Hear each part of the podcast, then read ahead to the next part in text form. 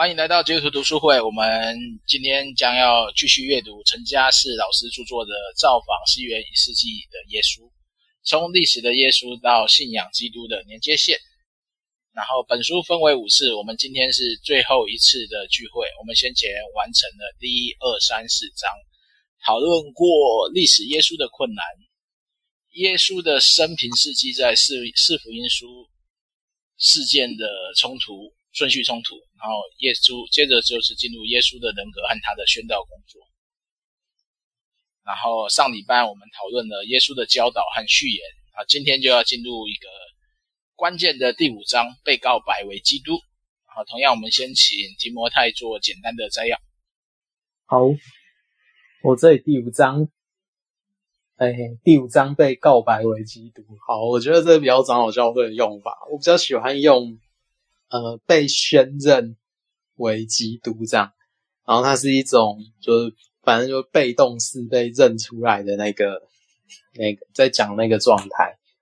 那那个，我觉得他那个作者啊，在书中就是这一章一开始就提到说，就是呃，基督教它是犹太教的其中一个分支嘛，然后它在历史发展过程当中，它渐渐的。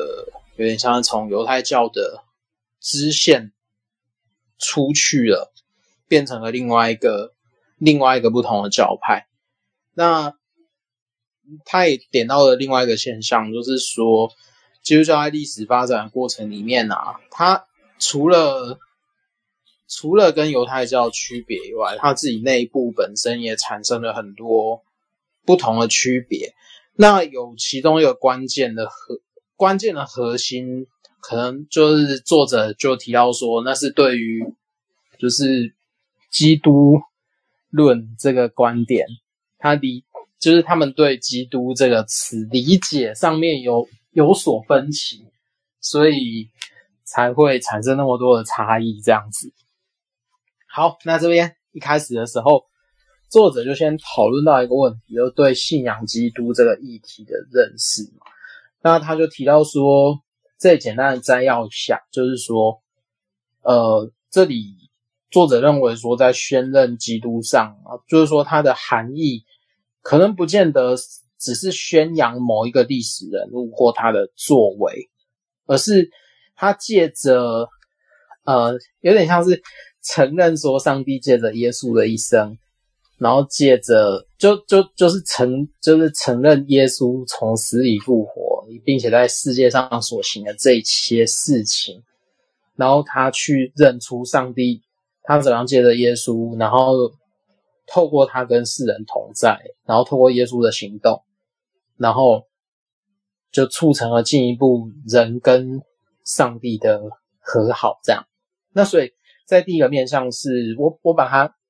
总结为，就是见证耶稣是基督嘛，然后他的他的这件事情啊，他并不只是在于说你可能历史上，就我们可能看到历史上发生的事情，而是他有很多面向是超越超越这个世界上可以理解的，而不是在世上的。所以这件事情本身就就见证耶稣是基督这件事情本身就不单纯。那第二个点是说。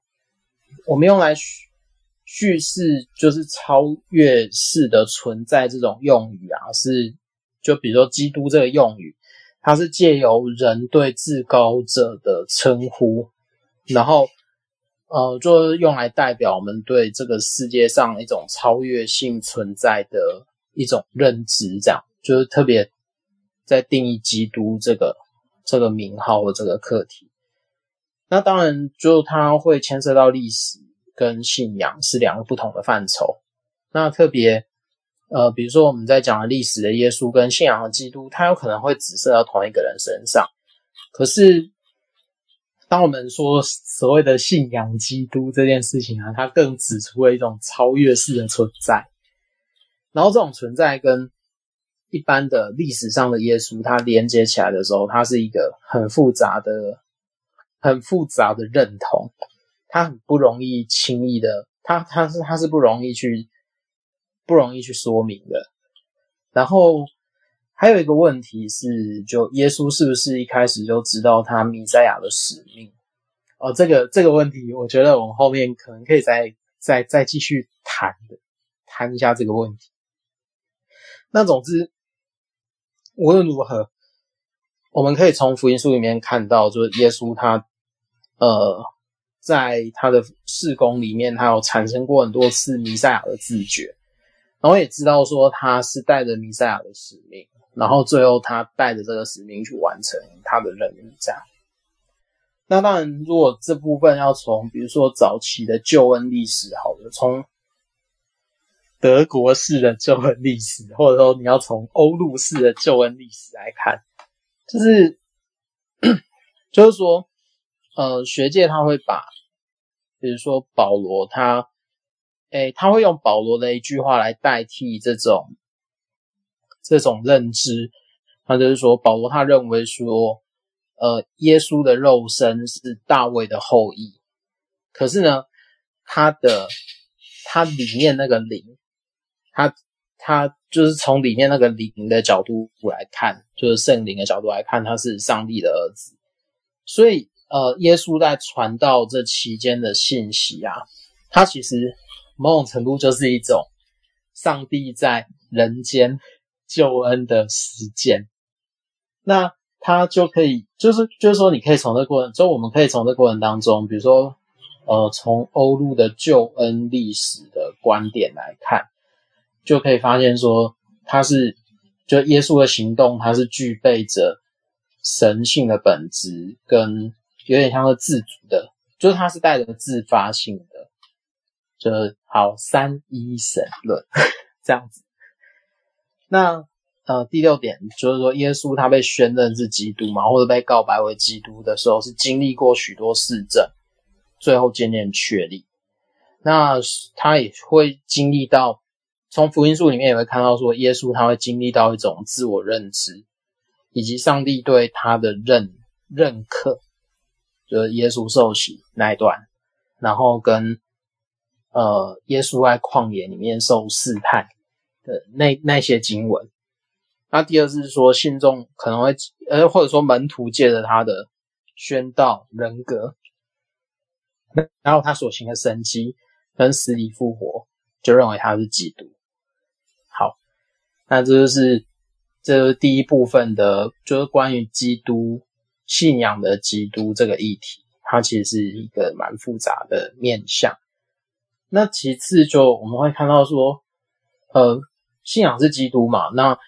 那耶稣这个人，他怎么看他跟上帝的那个特殊关系？他是不是有一个自觉的？或在福音书里面，我们能不能看到耶稣是很自发性的认知到这份关系的？那我们从福音书里面，我们可以看到说，呃，耶稣他认知到，就是这里总共提到的比较主要三个面向，就是说耶稣他认知到自己的特殊身份。然后耶稣也知道他自己有能力，然后并且在所谓的福音书里面的受难叙事里面啊，就是说从呃加利利吗？还是从北边要向耶路撒冷走过去的路途，他也会呈现出他对于弥赛，他自身是弥赛亚的的自觉。那当然，从特殊身份的话。你就会发，我就我们就会发现说，耶稣他用比较亲密的称呼来称呼上帝，就是大家会用阿那个阿爸来称呼上帝，然后并且他教导门徒在祈祷的时候，他也要跟上帝有这样亲密的关系。然后接着就是说，他有他身为上帝之子的自觉，就特别是。那个独特的关系，他是一个，他好像耶稣是有意识的知道这件事情，然后并且以呃上帝之子的身份，或或是马可福音，他会更隐晦的称呼是人子，然后来做一种行动的方针。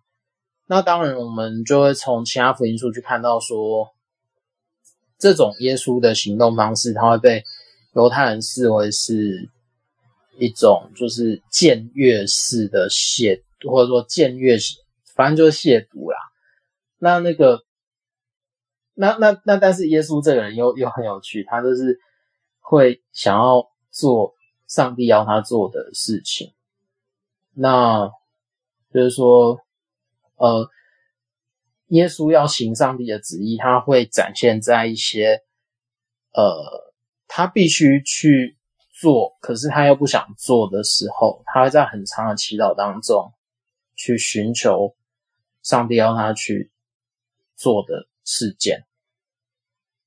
好，那关于有特殊能力的话，呃，耶稣的话，他会自觉的知道他自己有先知的特质。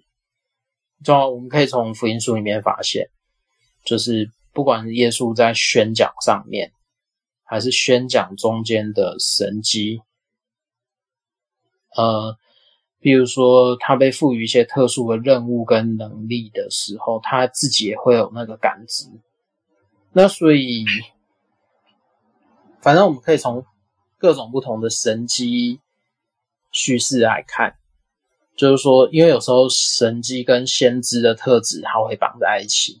然后在这里的时候，陈夏师就会认为说，它是一种他拥有那个特殊能力的自觉在。那最后。受难叙事，受难中显示他是弥赛亚这部分，就是因为耶稣有先知的特质嘛，所以他一般对于呃社会现况的时候，他是属于一种他勇于去陈述这个社会的比较黑暗的面相。当然，他也陈述了，他也就承因因此承受当权者的陷害。那当彼得。呃，就耶稣被彼得认，呃，就就是宣告他是基督的时候，他其实也警告了门徒，就背负这个身份，比如人子的身份，他随之而来就是必须要死，然后必须要完成他的使命这样。那受难叙事中最后一个就是上耶路撒冷过节嘛，那就是。我们很熟悉的受难的那个叙事，那当然，耶稣他并没有逃避这样子的苦难，而是去承受它。这样，那当然，在初代教会里面啊，我们就会看到说，耶稣受害这个形象啊，他可能跟以赛亚书，我记得五十二章吗？还是五十五十二章？好像到五十四吧。还有好几幅那个受苦仆人的形象嘛，那这个其实我们后面如果有兴趣，可以再回来讨论。它它其实不像陈家是讲的这么单纯，它是一个有点像呃巴比伦时期，然后呃他整理了可能早期以赛亚的文献，或者说以赛亚。可能第二代、第三代、第四代的门徒，他去把以赛亚的东西再次解释说，呃，这些流离失所的人要受苦，然后他们会因着受苦而成就上帝的救恩。那耶稣其实在，在应该说在耶稣时代的巴勒斯坦，耶稣用另外一种不同的，或者说耶稣的门徒用另外一种不同的角度去。呈现了，呈现了那个受苦的仆人，什么他被鞭打，然后就像羊被牵到宰杀之地这种的形象，就跟耶稣连接在一起。好，这是很复杂，我们可以之后有兴趣再再讨论经文这样。那第三点，主要是从上帝那边来的见证。那当然，耶稣的先知这个身份。是上帝所立的，那同时我们可以在耶稣受洗的面向看到说，上帝的灵降在他身上。那那第二个面向就是说，就是上帝的任命跟托付啊，然后在耶稣的事工的过程里面，他尽力的去实践他身为上帝的儿子这个本分。对，然后上帝也用。就是用父的那个态度去对待他。好，这边我觉得陈亚斯老师试图在呈现耶稣的人性，然后他又不想要牺牲掉三一，就是想要三位一体教义的，就是这种这种独立性这样子。好，那呃。那当然不止从上帝那边来的见证嘛，见证耶稣是基督。那另外一一一个面向是群众也见证上帝的基督。那我们在公关福音就是马太、马可、路加里面，耶稣他都会说他是人子，然后或者是有些人会说他是上帝的儿子，然后这些好像耶稣都没有自己自称过，都是别人给他的。那在晚期的约翰福音里面，如果耶稣以上帝之子自称的话，那通常就会出现在晚期的福音书里面，这样子。那呃，别人从耶稣独特的作为跟教导啊，就会看出，呃呃，就是他的超越之处这样。那这里常常是老师举了。呃，从他人的观点，这里举了六个六个例子，就是首先，呃，就是说从耶稣的教导上面，他会被他会觉得是别人会觉得他是有权柄的教师，因为他的教导不像一般的文士或宗教领袖，他给的是一种所谓的建议或者是一种监察，而是一种他用。命令的方式去，去，去，去教导，然后并且他也，呃，好像就是招收门徒啊、训练啊，或差他们出去工作这样。那关于特殊能力的面向，就是我们可以看到耶稣。他因为他的特殊能力被认为是先知。好，那先知这个层面，他就有点像是说，耶稣用了很多比喻去呈现天国的道。那因此，他因为这个这个事件被视为是先知这个身份，然后当然也因为他行了神迹跟医病，那也跟先知这个角色他互相的做一种配合。那最后，呃，因为特殊，因为耶稣的一些神迹，他就被称为是上帝的儿子。那当然，这里他就会，反正就会讲，你如果要做，我们如果要停下来讨论，就会讨论很久。但是主要就是说，当然神迹它的背后，它它都会有一种呃特殊的背景跟隐喻，然后去配合耶稣所讲的话，这样，就是大家只要记得这个，就会比较容易去理解。那当然，旁边的人就是说，呃，其他不是耶稣的门徒对他的评论，甚至是一些敌对者，他都会认，他都他们都认为说，耶稣在某一个面向来讲，他也算是先知、先知传道者，对？那门徒的话，当然。他也可以从耶稣的一些，呃，呃，就是行为去认出耶稣一些超越的特质。那当然，下一个临界的话，他就是主要是，呃，当耶稣在赶鬼的时候，有些鬼会在这里，呃，讲出说你是上帝的儿子。那当然，耶稣有时候就会说你不要作声这样。那当然还有一个东西就是。当耶稣把别人都认为已经死掉的人复活之后，然后旁边的人其实就会很讶异。那这个是耶稣行神迹跟传道嘛？那就是反正大家都就是群众都把耶稣视为是先知。然后特别陈老师举到一个就是以马忤斯那个段落啊。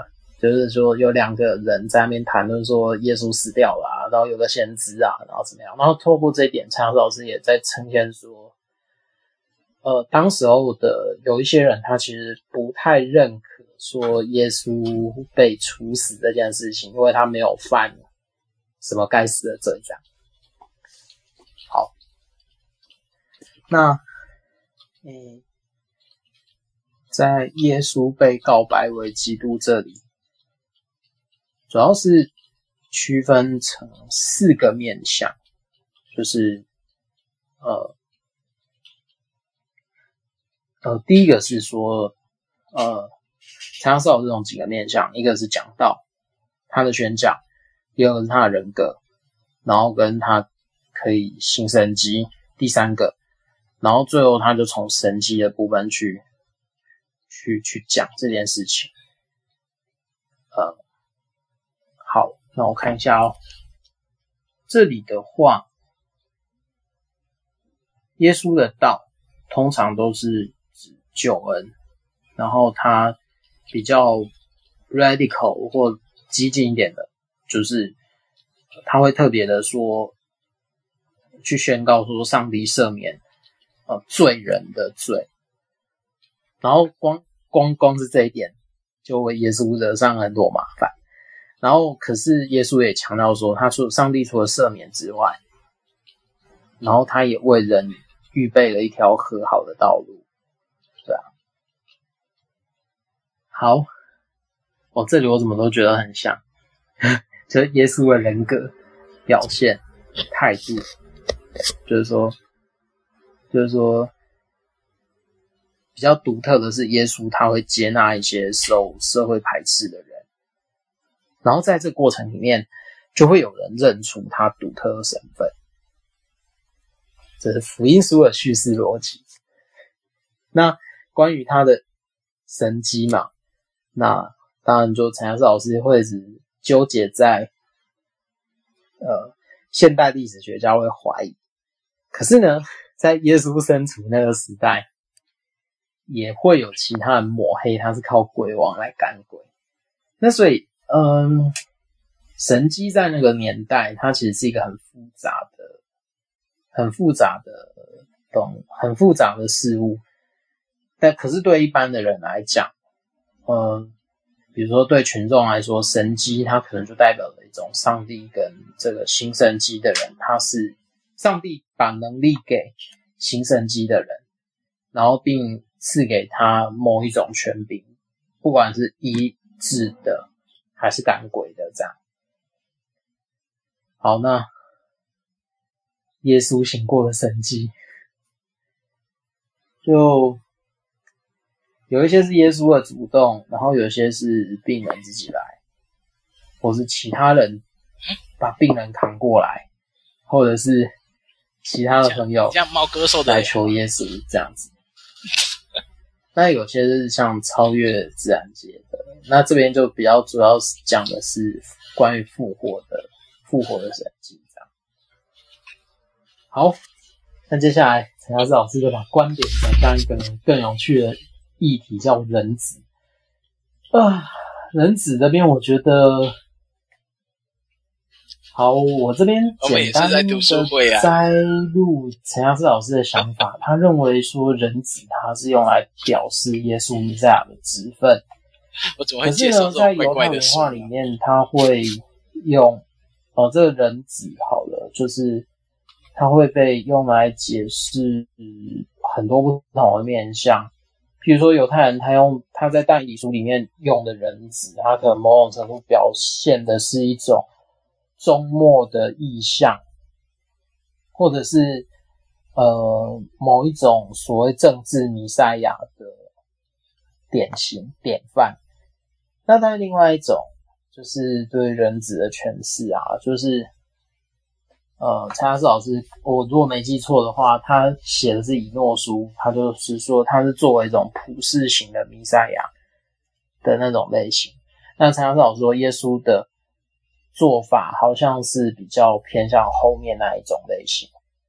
那当然，这里的话，人子他就在福音书里面，他会有四个可能性。第一个指的就是。比如说我自己，那或者一个是表示呃我自己的身份，就是耶稣他在表示他自己的身份。然后第二种是他可能有一种特殊身份。然后第三种就是可能指的是那个受苦的人。然后最后就是一些关于终末，比如说人子要来啊，驾着云啊，从天上来这样子。好，那这里的话，关于人子啊，他本内应该叫本内亚当吧？好，本内亚当，他就是呃，在希伯来圣经里面，他他指的是一种，他指的是一种形态，他可能可以就很单纯的表达说，这个人或这群人或这个。血肉之躯，然后它其实不一定是带着什么，比如说天启末世的意涵。那所以，嗯，但可是但以理书这边就会，呃，以西结书可能如此，早期的先知书，就比如说像呃耶利米、以赛亚跟以西结，或者说以赛亚、耶利米、以西结，他可能我们在里面所看到的本内亚当，或者说。人子，他可能就代表着你这血肉之躯，或者说，因为因为因为人子他是跟那个什么，呃，比如说人呃那个上帝没有其他观，它是一个相对的观念，所以比如说他他可能可以指涉说，呃，比如说在血肉之躯在呃上帝的旨意底下。或者说，在上帝所定义的艰困的处境底下，如果没有上帝的保护，他是可以随时被击碎的。他有可能是这种这这种观点。好，那第第七段，好，快讲完了，剩下最后三段。最后三段，他就在指的是，就最最具决定性的弥赛亚证据，就是耶稣复活。好，那当然，耶稣复活，陈老师老师就举了一些例子，就譬如说福音书里面，他有见证而复活的耶稣。那这这个耶稣，他其实重新翻转门徒的生命，然后给予他们传道的能力。那在使徒行传的见证里面，我们就可以看到说，呃，复活事件，他对初代基督徒或初代的教会，它是一种很隐藏的动力。那当然，最明显的案例就是从保罗见证复活的基督开始，它就代表着一种生命的翻转吧。那当然，初代教会它宣教的很多特色是见证基督的复活是教会最主要的事物。那这个事物就是推动着教会。一直不断的发展，特别我们在看路加福音跟使徒行传这两个是连接在一起的经卷里面的时候，我们会一直看到，虽然里面会有讲的是，里面讲的很多核心是圣灵的呃带领，但是它的核心还是要回到基督的死跟复活，它就变成了一个。一个转折点，这样。路加福音的死，路加使徒行传，这这个这个精简的史观，这样。好了，那就是我们可以在很多就是初代教会里面看到有一些承受迫害的门徒啊，他在为着信仰做见证。好，如果这边有兴趣的话，可以去看《使徒教父要点指南》这样。那诶，圣灵的动工，它同时就展现了呃弥赛亚的功能。那当然，就圣灵的工作，我们可以从新约里面一直看到嘛。就除了是保罗的保罗转变他的信仰的观点。从基督徒的迫害迫害者变成了宣教，变成呃传递传递福音的人，他改变他自己的立场。然后当然，我们也可以看到早期教会有很多的，就特别在《使徒行传》里面这些初代教会的见证，以及在外邦教会的时候，有一些呃本来没有弥赛亚观念的人，他其实把希腊的 curio cur curio 呃那个 curios 的还是 curios 那个主的观念，把它带到把它带到那个以犹太教为主的这个犹太教分支，呃，就早期的犹太教分支就是基督教这样。那当然，就外邦的信徒越来越多之后，他其实你可以发现说，教会跟呃基督教跟犹太教，它开始出现了一些区别，这样子。啊，这里我推，这里我可以推荐那个呃叫什么 JBG 档好，就是 JBG Dun，他有写。一些跟呃基督教跟犹太教分道扬镳的故事，这样。好，那最后就是耶稣的弥赛亚人生。好，这里的话，呃，陈老师老师又回到就是一种有点像整体的观点，就是说，耶稣的弥赛亚工作，不论他是否是知知觉有知觉的、有自觉的，他到了。到了耶稣出来传道那一年，他其实就会慢就就知道了他要做这件事情，因此就是说他去找约翰实习的时候，你看起来好像是他在承接施洗约翰传扬施洗约翰的道，可是他又进一步的把施洗约翰的的的事物，就天国进人要悔改，那他就是。做了一个重新的解释，就让施洗约翰的道就做了转变，也不是转变，就是继续承续下去。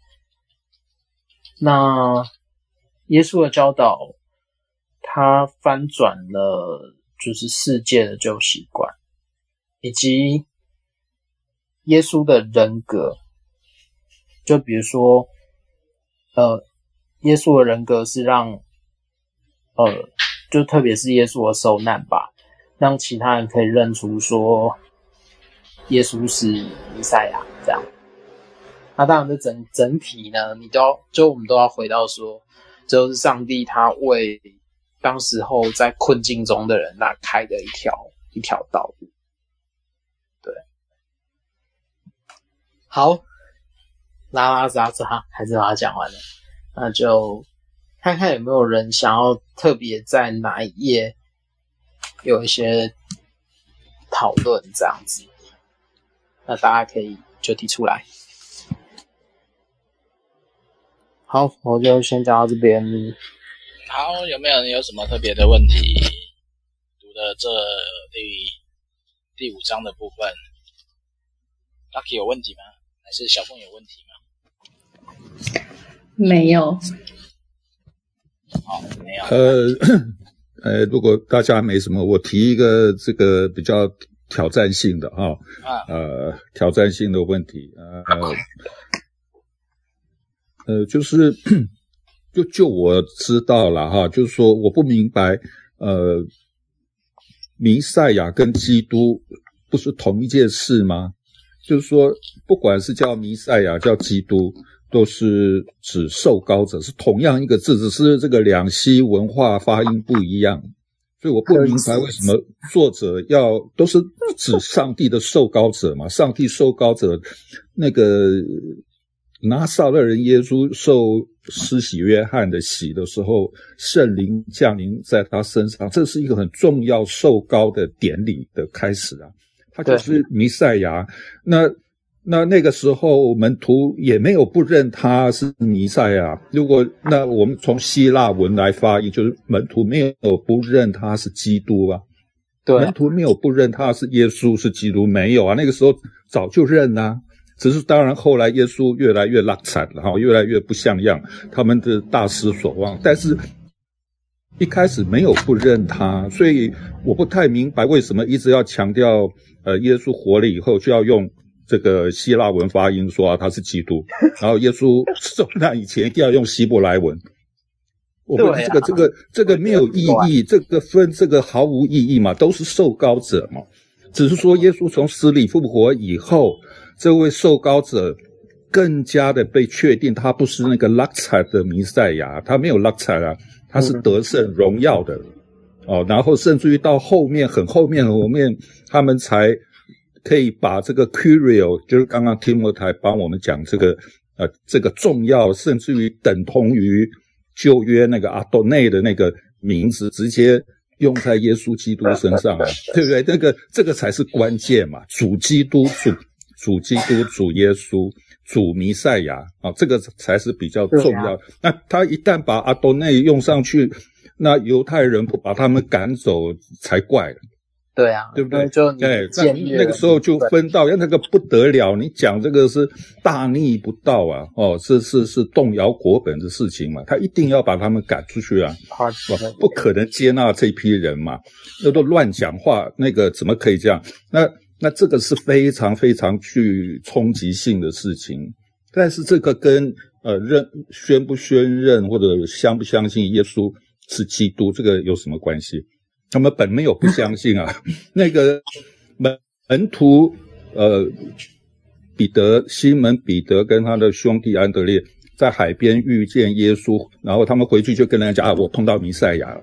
嗯，他没有不认他，一开始就认啊，也没有说哎，你要多行一些神迹给我看，没有啊，他们就已经相信，然后就抛下一切来跟随耶稣啊，那还不够信吗？他早就信耶稣是弥赛亚。然后希腊文发音叫基督，哎，那那我们在这个地方，在这个感觉说，哎，要多行神迹，要从死里复活，然后信他是去才开始信他是基督，这个有一点奇怪，没有意义嘛，啊。然后第二个问题就是说，为什么要弥赛耶稣要复活以后才能确认他是基督，才确认他的神性，就是说是弥赛亚？那为什么要等他复活以后才认这个事情？有没有什么依据？以我了解，好像看不到。当时犹太人的信仰背景有有这样的规格吗？说真正的弥赛亚一定会从死里复活，或者一定是刀枪不入，有这样的事吗？当其实当时有好几个弥赛亚，那不是一大堆弥赛亚，弥赛亚就是是受膏，就是上帝有特别差派他有重要任务要去达成的嘛，那对不对？那那以利亚、以利沙从某个程度都是弥赛亚啊。上次提摩太说那个古列王也是啊，因为他是上帝所特别预备差派要执行那个重要任务，拯救他百姓的。最重要的是这个弥赛亚能够达成任务，上帝托付他的使命，你做不做得来？还是说根本你是个无能的这个的弥赛亚嘛？你根本是虚有其名嘛？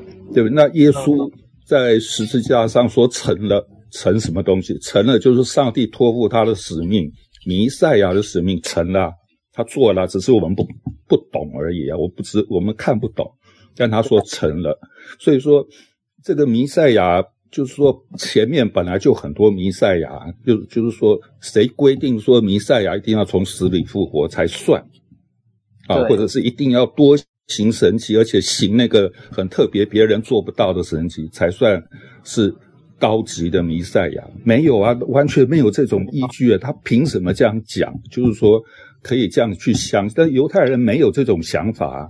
如果有这么简单的事，那那耶稣跟当时犹太人讲说：“哎，你们现在不要信我也没关系，不跟随我也没关系。等我死了以后复活，向你们显现，看你们信不信。”那我那个时候就，我就那个时候就符合你们的规格啦，那还不简单？你们对啊，你们你们就等着干嘛，你根本不在乎我活着的时候做的事情，付的代价。我的坚持不在，只在爱，只要你从死里复活，我们自然就相信嘛，因为这个就符合弥赛亚的规格嘛。没有啊，没有啊，就就算耶稣死而复活，还是有人不相信。对，那有什么理由说那个时候才相信他是弥赛亚？对啊，所以我我是个人的看法是说，那个时候比较是重新来认识这位他们所不认识的弥赛亚，因为那个弥赛亚没有落赛，他没有失败，他也不是羞耻的啊，那么他是得胜荣耀的啊，而一直到很后面、很后面、很后面，才才慢慢觉醒啊，就是认定他是主基督。主弥赛亚啊，那基督就是弥赛亚，弥赛亚就是基督，发音不一样，都是上帝差派的那一位受膏者。所以我我在读这个，就是心里面好多疑问了哈，就是说为什么为什么为什么这个跟我所看到的认知的这个差距蛮多的？嘿，我提供给大家参考一下。我觉得这个，我觉得这个问题很好，因为我自己来看的时候，我也觉得，我也觉得他的论述很烦。嗯，他没有论述啊，他只是把那个基督论重新引用这些经文陈重述一次啊。对，其实如果你要讲弥赛亚的话，弥赛亚跟好，如果你用希腊文讲基督，那其实我反而会觉得说，他先他先陈述。当时候就是第二圣殿时期吧，就是西律的圣殿，呃，怎么讲？呃，从被掳归回建了圣殿之后，再扩建的那个圣殿，那个时期他们到底怎么样去看待弥赛亚这件事情？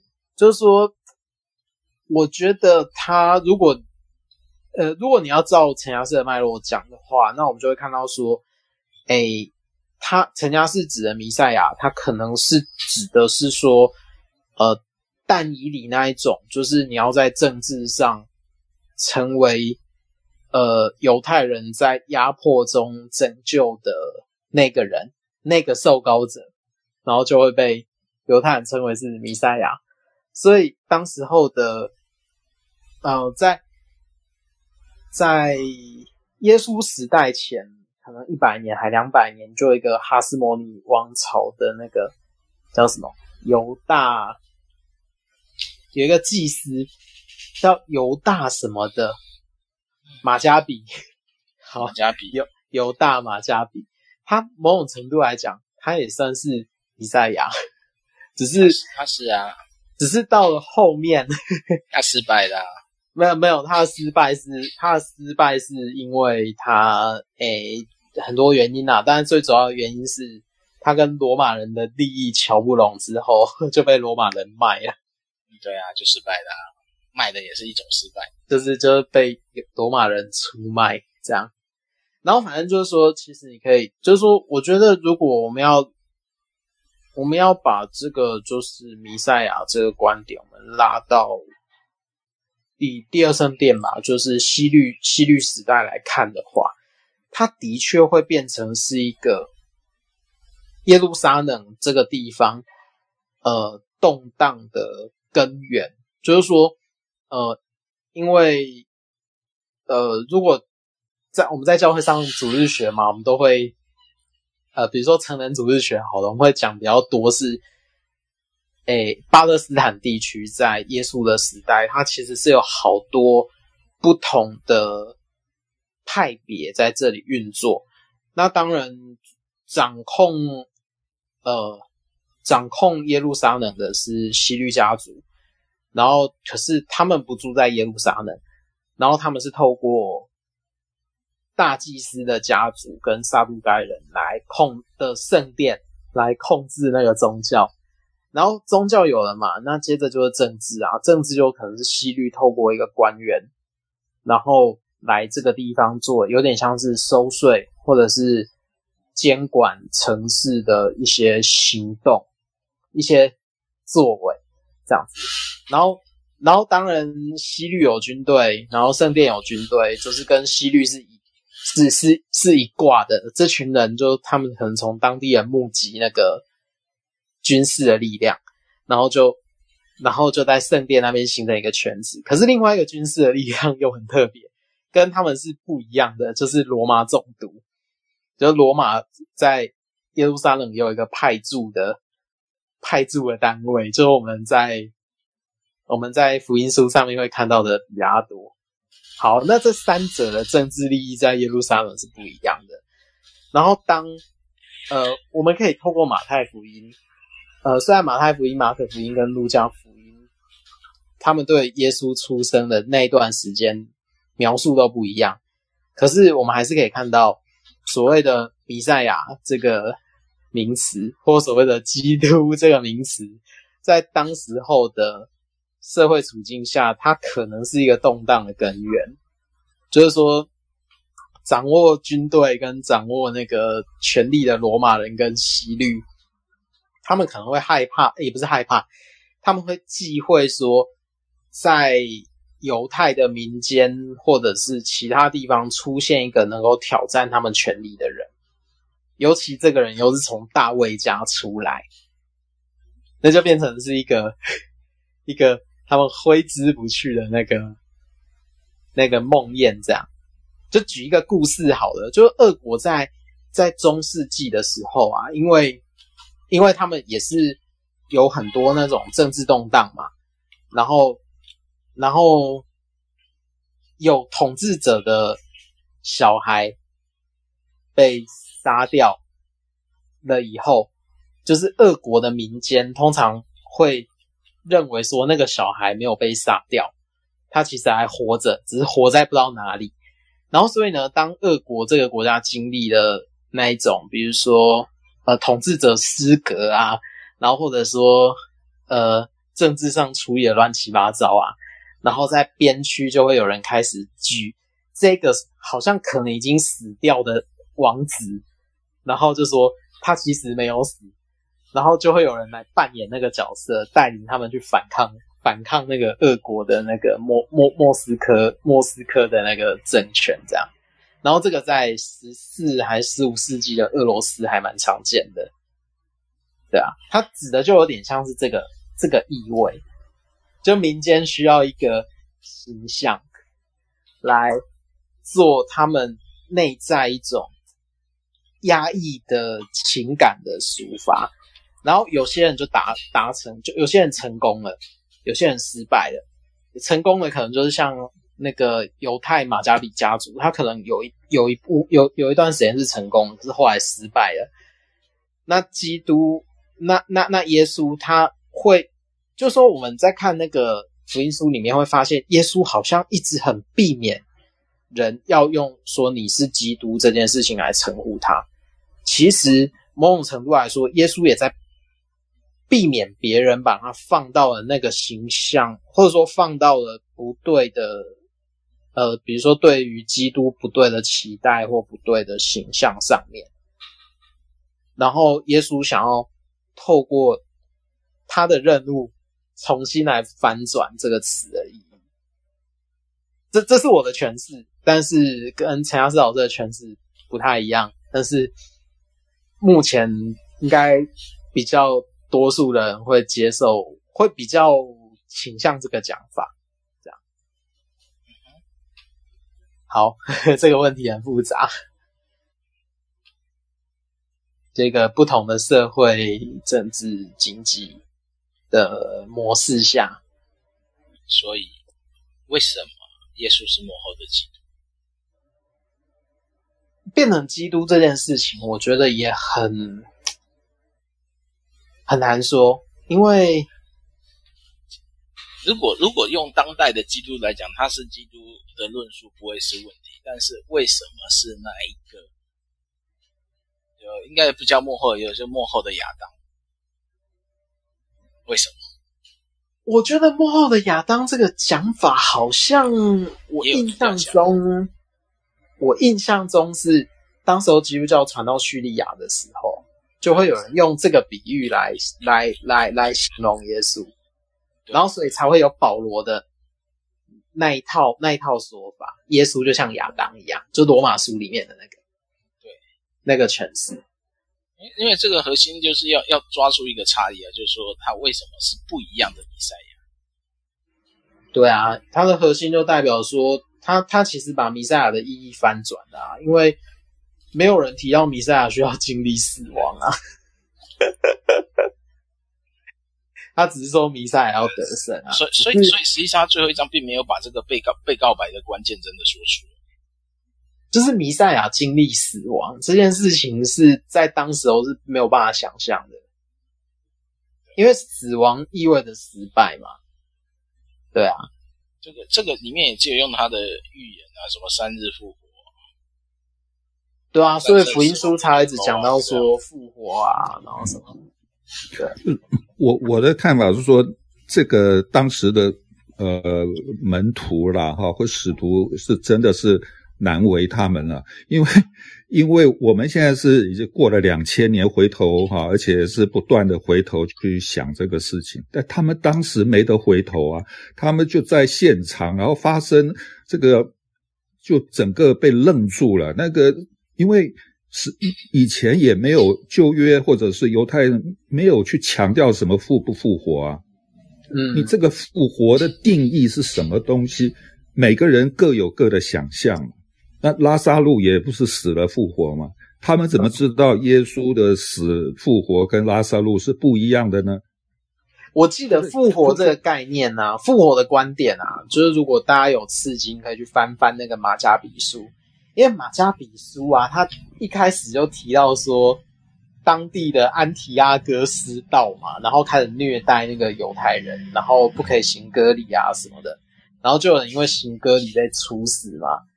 然后他其实中间后面有一段颂马加比书，我记得好像接近第一卷吧，呃，第一卷的后面，他好像有一个颂歌，是说这些为了信仰而死的人，他们末后的日子必定复活。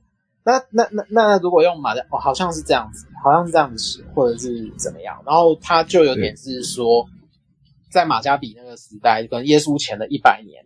他们对复活是有是是是在一种可能呃压迫底下，他们去他们期待上帝会对他们的艺人所做的事情。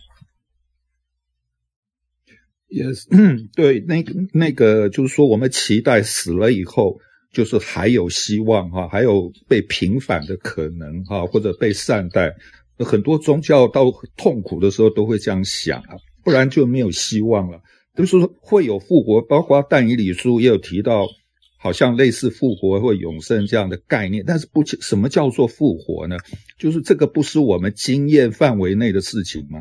就犹太人没有这种经验范围，是大家所共识说啊，就是死了会复活或者什么，这个都是零零星星不确定的东西。那么拉撒路会复活，那跟耶稣有什么不一样？那个复活的定义。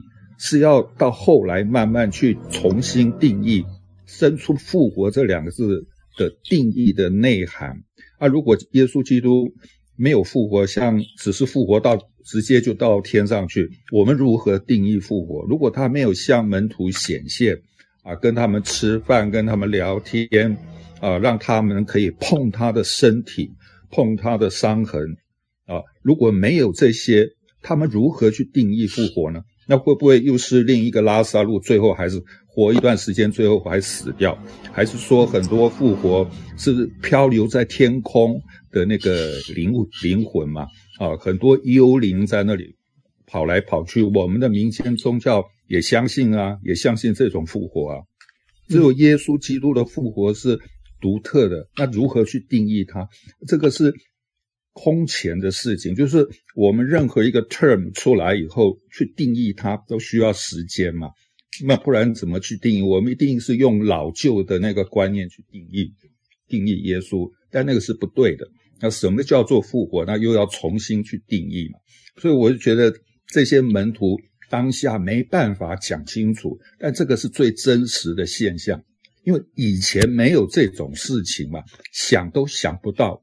连幻想科幻片都拍不出来的东西，呃，如何去解释这种前所未有的现象？所以说，这个过程一定是极其复杂，而且要很多很长的时间慢慢去消化，然后归纳成这些重点啊，让我们去了解。然后我们可能到了后来的教会，我们讲耶稣基督复活，我们很快就有一些概念出来了嘛，我们就不用像他们这么辛苦。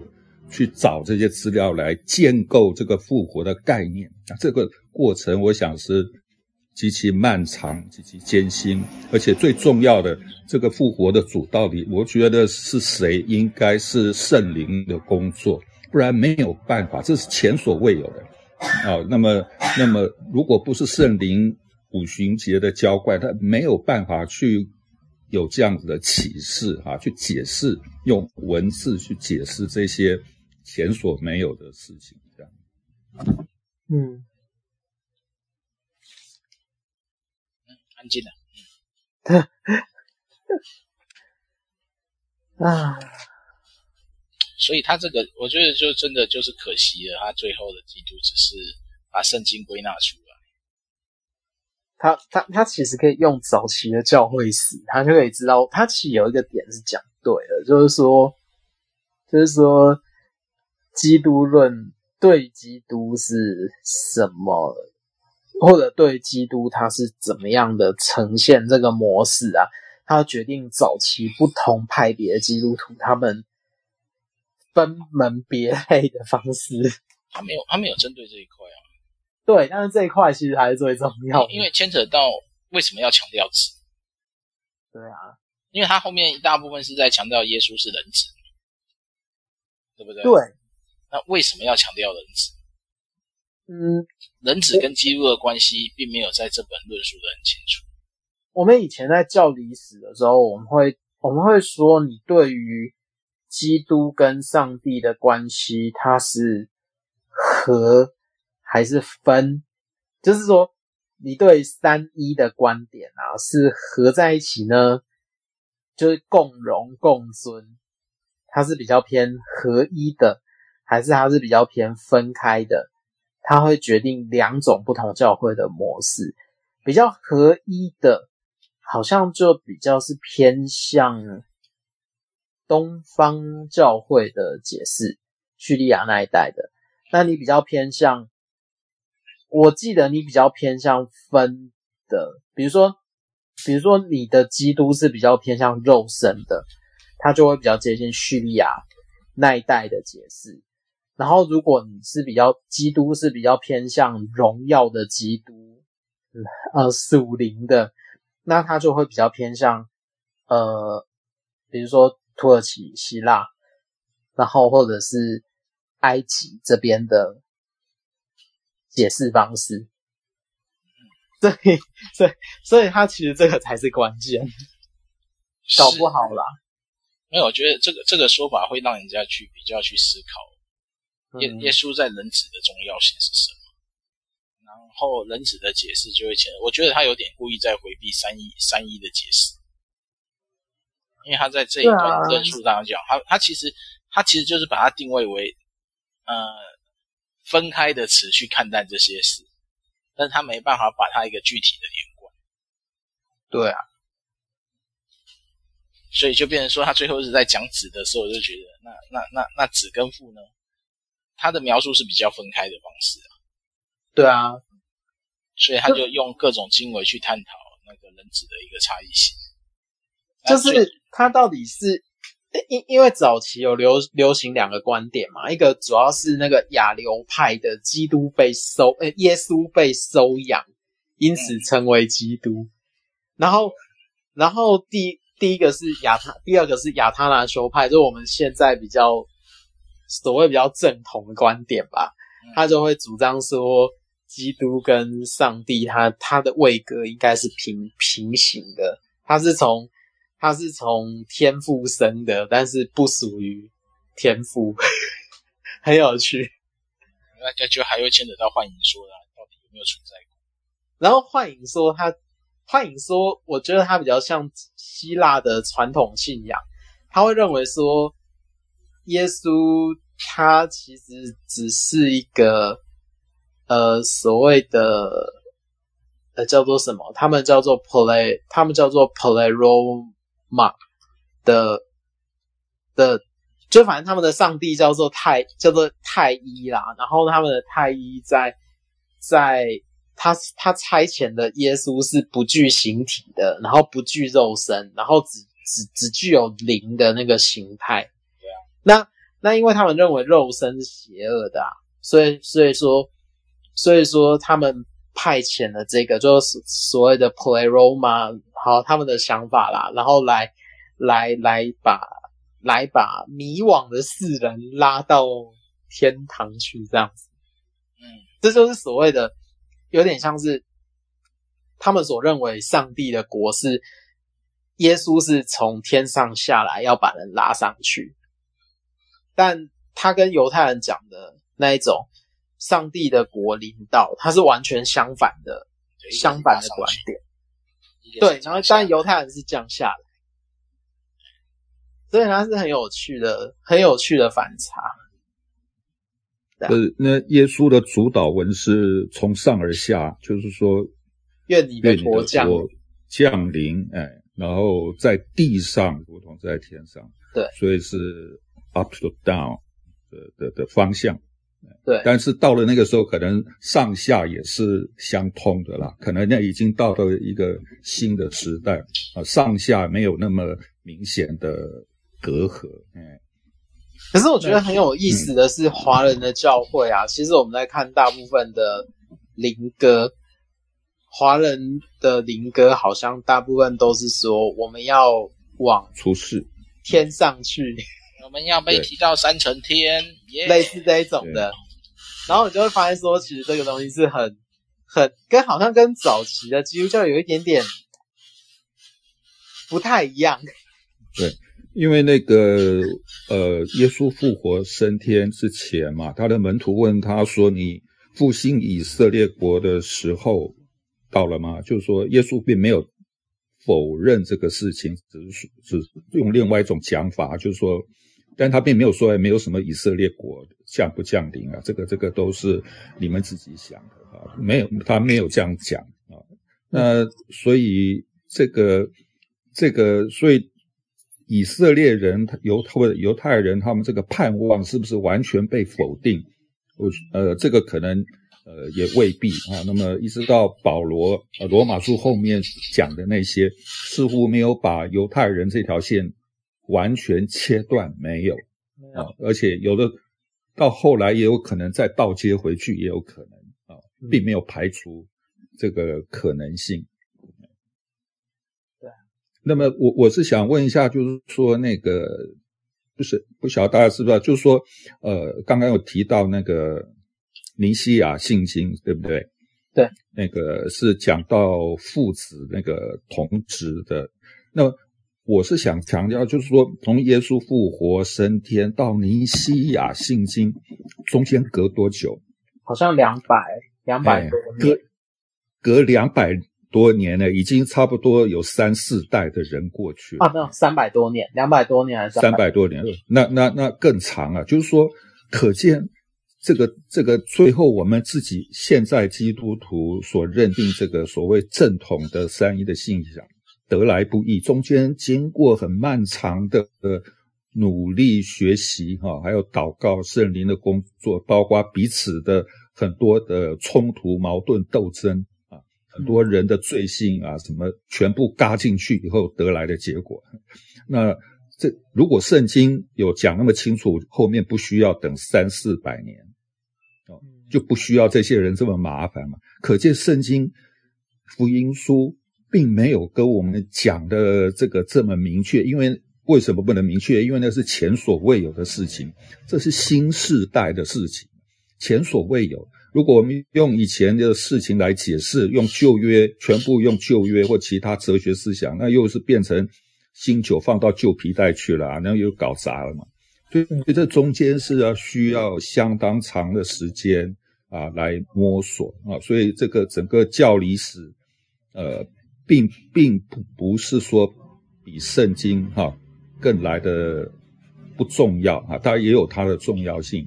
那必须要了解这个过程啊，哈，才比较知道我们今天认认定的这个正所谓正统的信仰是怎么由来的。因为圣经没有告诉我们这么清楚，如果有的话，就不用等了三百年啊，才讲出这个道理来。嗯，这是我的看法。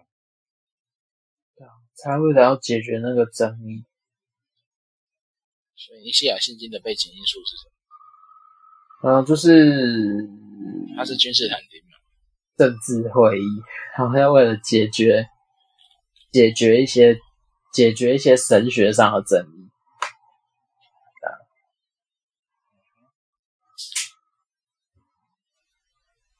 好，今天到这边。我觉得好复杂。没有啦，我是觉得，如果说真的要谈，因为他并没有把一世纪时期大家怎么去认定基督的这个比较放进去。对啊，所以就变成说，他的后面的东西就是回到纯粹在讲圣经的系统神学的基督了。嗯，就会有点可惜，就是说，那我们并不会知道说，当代为什么为什么一定是耶稣是，而其他人不能是。真的。对啊，他就没有去比较这些，就就觉得他最后面两张哈有点可惜，因为他第一章其实是强调历史上要怎么证明耶稣真的存在嘛。对啊，其实这个脉络到最后应该是就是说，就像像上一章嘛，历史上耶稣的教导跟当当时的教导有什么特特别之处？他没有讲嘛。对啊，这个我觉得是他要好好处理的问题。然后第五章应该是要讲到说历史上。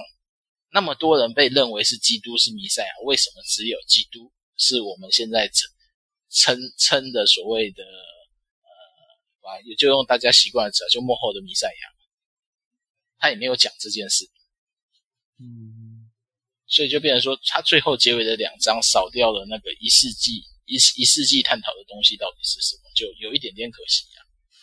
我会觉得是这样，如果他整个脉络都是一样的话，虽然说很难读，但。但我觉得会刺激更多的思考点，不然你后面两章，我觉得你去读系统神学可能更具体。对啊，啊，如果系统神学还不够具体，那可以去读味道学啊，护教 护教学，味道护教一样的。护教学，对啊，你可以去读护教学会更具体啊。不要，我觉得护教学还蛮蛮蛮无聊的。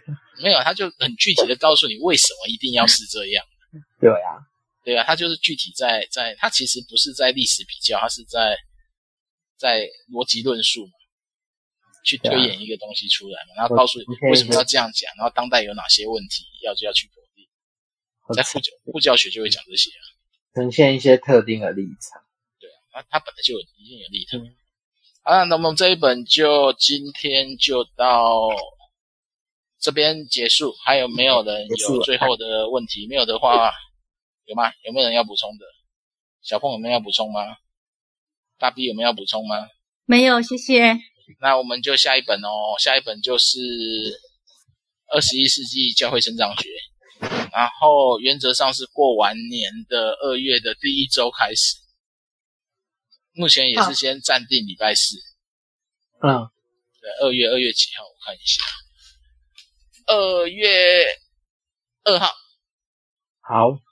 然后我们原则上是先走第一部分，然后实际上再看讨论结果，再跳后面。嗯，因为如果没有没有太多讨论，我们就会先按进度走，就是先分为八次。如果有需要比较多的讨论，我们再一章节去调，可能一次三章或是一次两章，就是依实际上的讨论状况做调整。嗯、我觉得一次三章有点多哎、欸，就实际上要看讨论结果。因为第一部分它就一次三章，真的，对啊，所以我们第一周先看一次三章，然后讨论到哪就来决定下一次之后怎么排。好，这样可以吗？如果没讨论完也没关系，我们就原则上是抓一小时。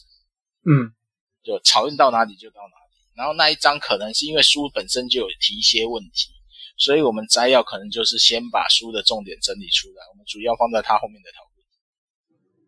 对，因为大家在不同的教会，我觉得有很多观点是可以一起交流的。